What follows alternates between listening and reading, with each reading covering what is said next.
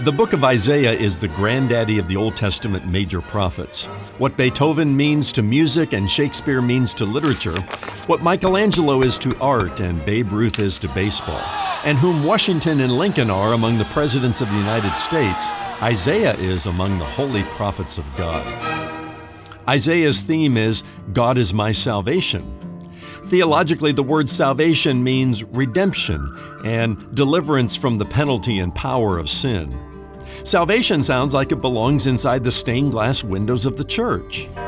However, Isaiah helps us unwrap the word in a way that everyday people understand that salvation is indeed our greatest need. Is God or something else your salvation? I'm Ron Jones, and this is something good.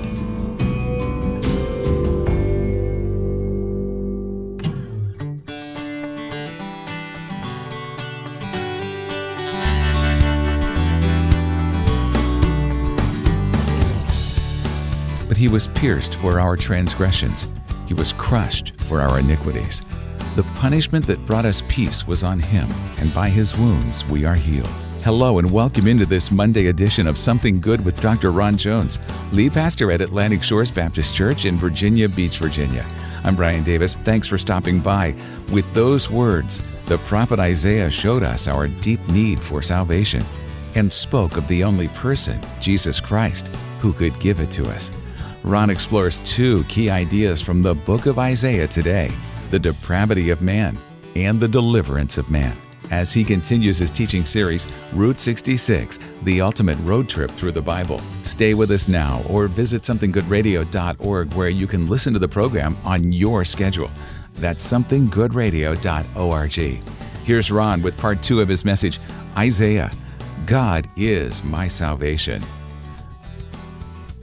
Chapters 1 to 39 in Isaiah provide one of the broadest swaths of history and prophecy found anywhere in the Bible, and reading them might make you feel sad and weary and depressed.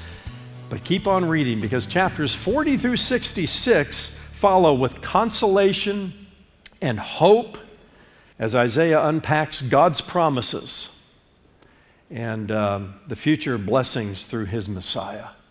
And that brings us to chapters 40 through 66, where I want to talk about, um, well, let's just call it the gospel according to Isaiah. This is a gospel book full of hope and comfort and consolation and the promise of Messiah, who, from their perspective, was to come, and all of the blessings associated with the Messianic kingdom. Isaiah chapter 40 begins a Hebrew poem that stretches from chapter 40 at least through chapter 55, and some say all the way through the end of the book, this enormous book, through chapter 66. It might be the greatest and most eloquent poem ever written. You got to understand, Isaiah was well educated and was, was a gifted man when it came to words. The man could write. Uh, when, when we talk about divine inspiration, God uses human instrumentation and the gifting of, of humans and, and breathes His word into them. But we find uh, among the 40 authors of Holy Scripture, some were uneducated, just fishermen like Peter, but others like Isaiah, well educated, from a wealthy family, uh, part of the aristocracy of Israel. And this guy was a wordsmith. Jewish rabbis refer to this section starting in chapter 40 as the book of consolation, partly because of the way it begins. Chapter 40 and verse 1 Comfort, comfort my people, says your God. Yeah, after reading chapters 1 to 39 and all the judgments, you need some comfort. And through the long lens of, of prophecy, Isaiah anticipates that God's people would grow weary after 70 years of Babylonian captivity. Again, I'm presuming Isaiah wrote before the captivity. And he, through the lens of prophecy, would see that at the end of that captivity, they would need the comfort and consolation of God. We find that the word salvation, of the 28 times it appears in the book of Isaiah, appears 21 times in these 27 chapters. And that theme begins to accelerate, providing hope and solace for hurting souls who uh, have received 39 chapters of judgment. Again, as pure literature, Isaiah's rhetoric soars. And it sounds pleasing to the ears. I want to encourage you, if nothing else, find a place where you can read out loud Isaiah chapter 40, verses 66 when you study it, because it is, it is fantastic literature. But God's word does more than just tickle our ears, it also comforts our hearts and draws us closer to our Creator and provides hope uh, for those who are under the judgment of God. I've lifted a few examples that illustrate both for us. Beginning in chapter 45 and verse 8, listen to this. Shower, O heavens, from above, and let the clouds rain down righteousness. Let the earth open, that salvation and righteousness may bear fruit. Let the earth cause them both to sprout. I, the Lord, have created it. Chapter 46 and verse 13. I bring near my righteousness, it is not far off, and my salvation will not delay. I will put salvation in Zion for Israel, my glory. Chapter 51 and verse 6. Lift up your eyes to the heavens and look at the earth beneath. For the heavens vanish like smoke, the earth will wear out like a garment, and they who dwell in it will die in like manner. But my salvation will be forever, and my righteousness will never be dismayed. Chapter 52 and verse 7.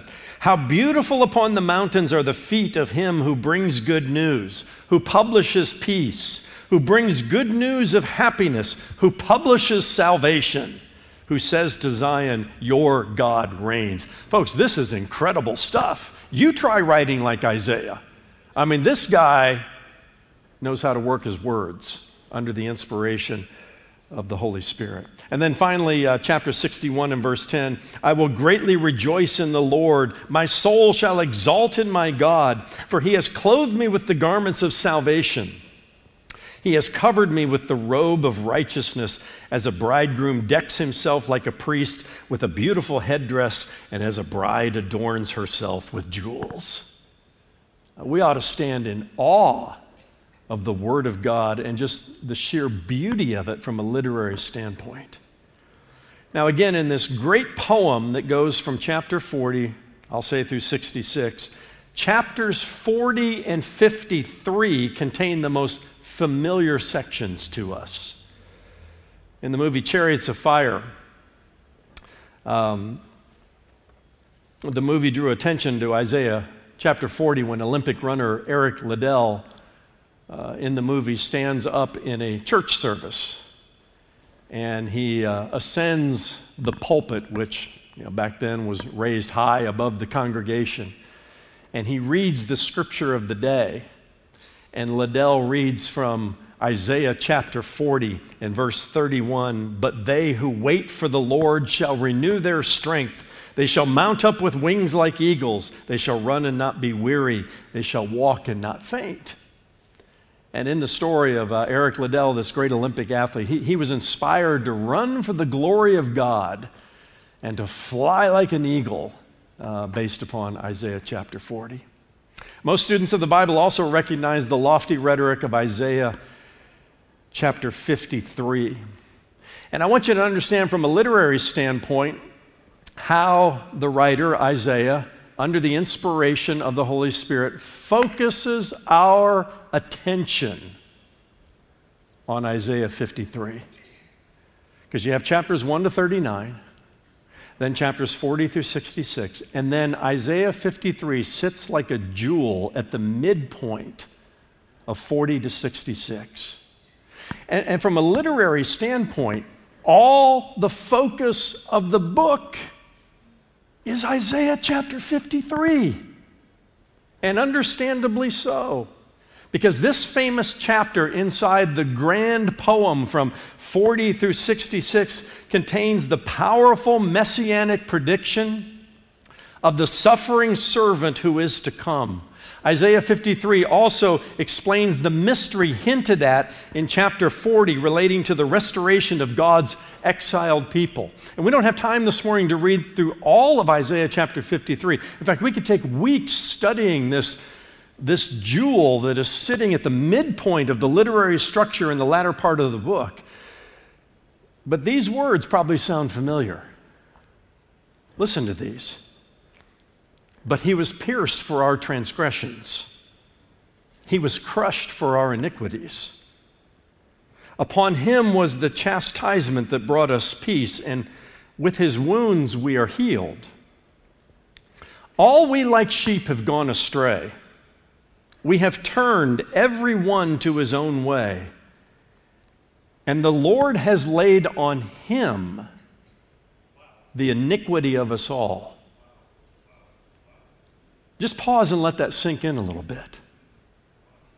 Written almost you know, 3,000 years ago, the prophecy of the coming Christ as a suffering servant. Now, Orthodox Jews still believe that Isaiah 53 has nothing to do with Jesus of Nazareth. But I say the gospel according to Isaiah and the gospel according to Isaiah 53 could not be clearer.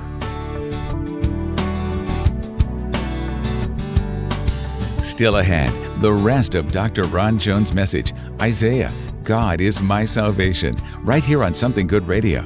SomethingGoodRadio.org is the place to go to hear any of Ron's messages on demand. That's SomethingGoodRadio.org. When you stop by, check out the new Something Good digital library, where you can search to find answers to your biblical questions from nearly 30 years of Ron's Bible teaching ministry. You can stream for free and on demand at SomethingGoodRadio.org. Something good exists only through the faithful prayer and financial support of friends like you. And today, for your gift to Something Good Radio, Ron wants to bless you with a new digital resource that goes along with the series you're hearing right now Route 66, the ultimate road trip through the Bible. Ron has written an ebook based on the major prophets of the Old Testament, Isaiah through Daniel, and it's our gift to you for your generous gift to Something Good today. Donate online at somethinggoodradio.org. That's somethinggoodradio.org or mail your gift to P.O. Box 6245, Virginia Beach, Virginia 23456. You can also call our offices at 757 276 1099. Now let's get back to Ron as he shares the rest of today's Something Good radio message Isaiah, God is my salvation.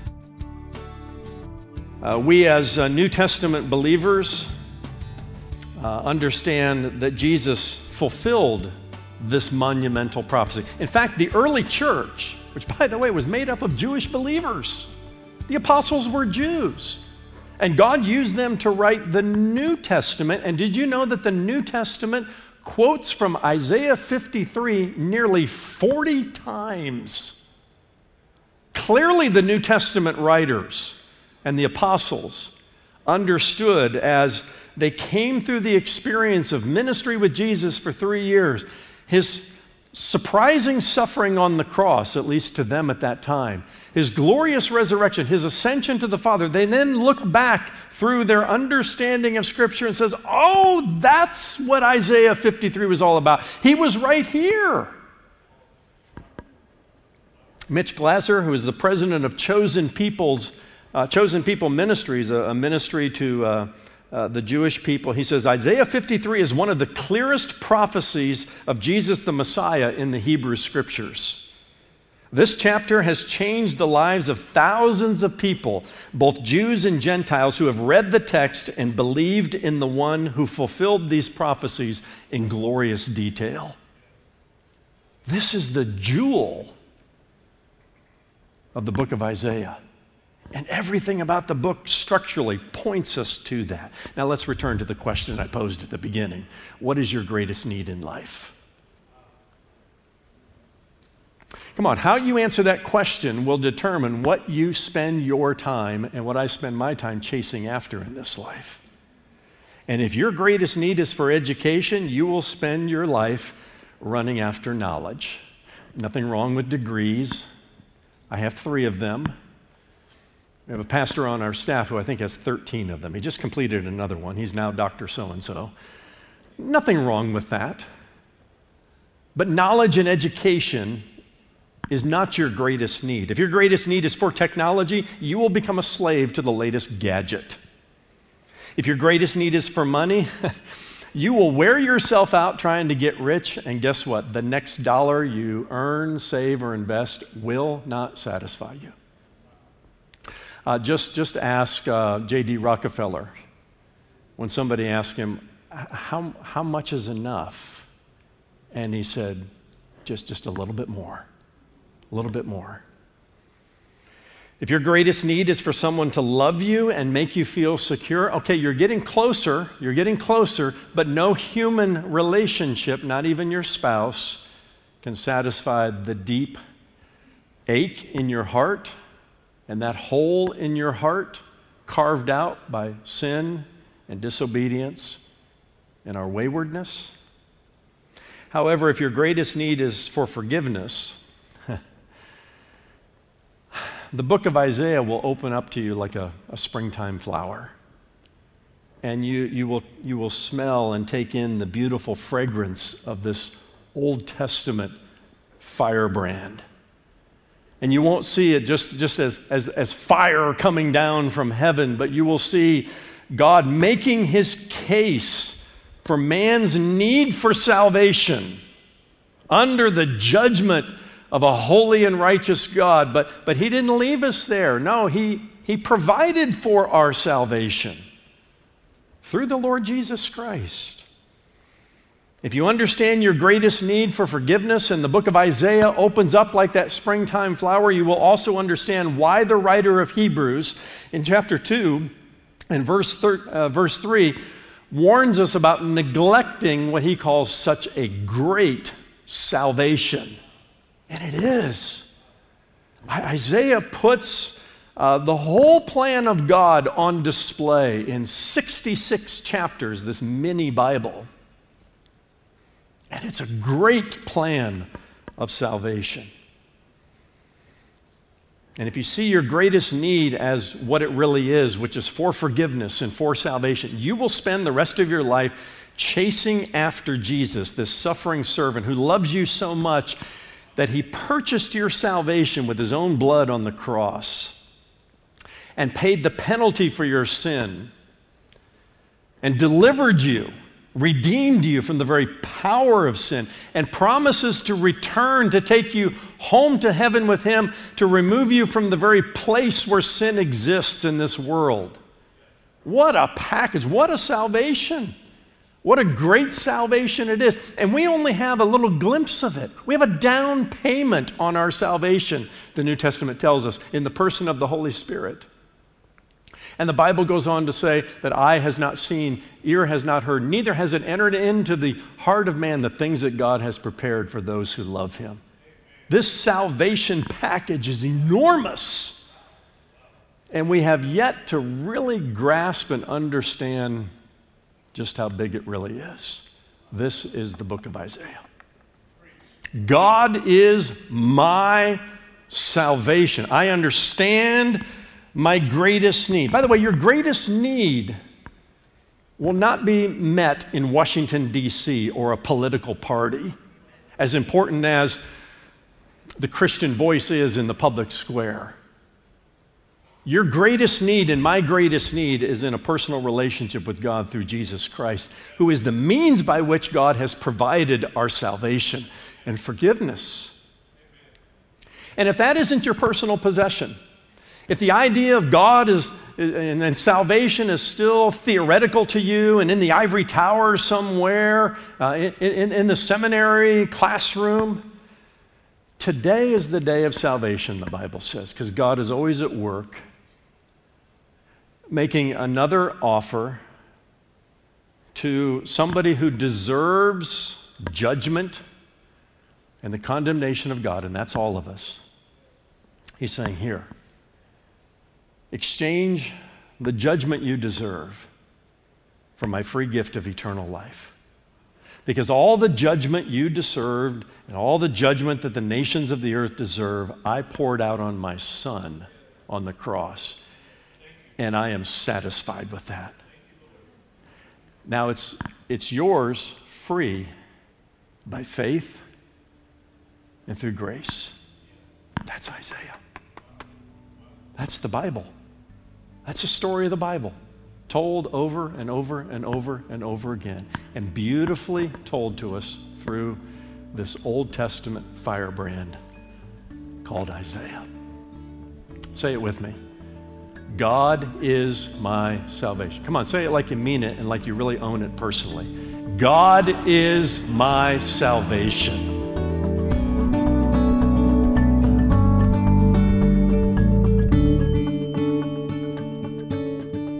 Thanks for being here for today's Something Good radio message Isaiah, God is my salvation.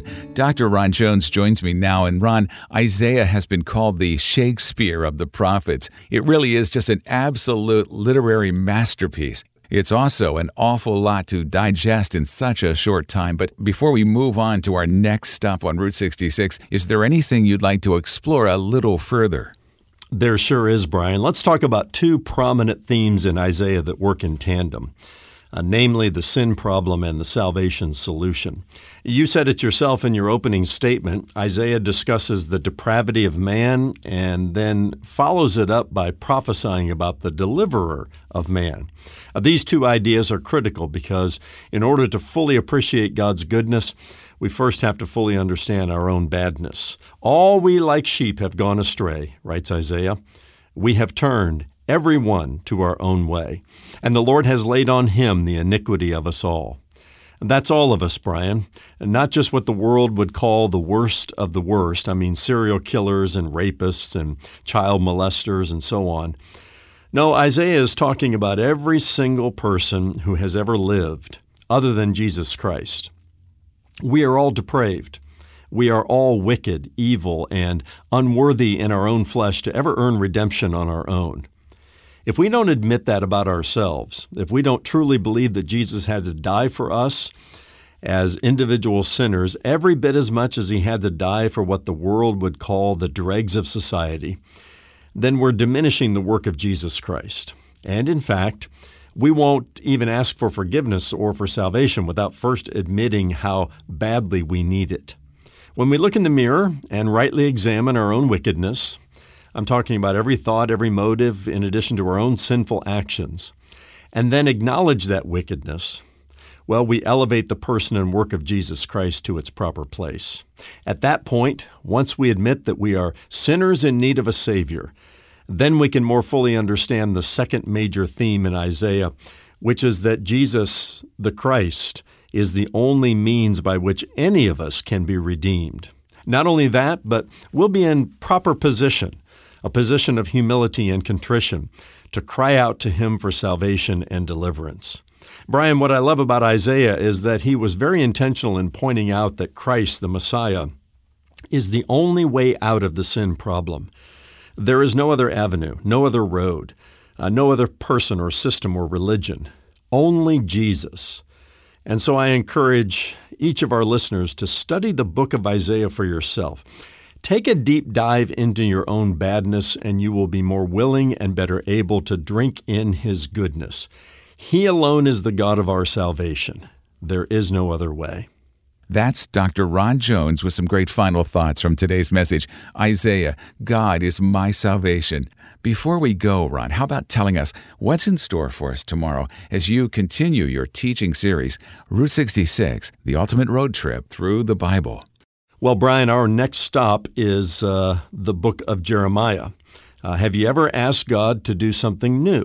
Uh, maybe you need that right now. Maybe you need Him to refresh your marriage or your relationship with your kids or maybe even your own relationship with Him. Well, Jeremiah prophesied about a new thing the Lord said He would, he would do one day, which was to establish a new covenant with the nation of Israel, as well as anyone who comes to faith in Christ, because uh, non Jewish believers in Christ under this new covenant are grafted into the family tree. Uh, what exactly is this new covenant and how does it differ from the old? Well, I'll explore that and, and plenty more over the next couple of days as I continue my teaching series, Route 66 The Ultimate Road Trip Through the Bible. That's tomorrow when Dr. Ron Jones shares his message, Jeremiah, a New Covenant. Join us then for Something Good for Ron and the entire team here at Something Good Radio. I'm Brian Davis saying God bless and thanks for listening.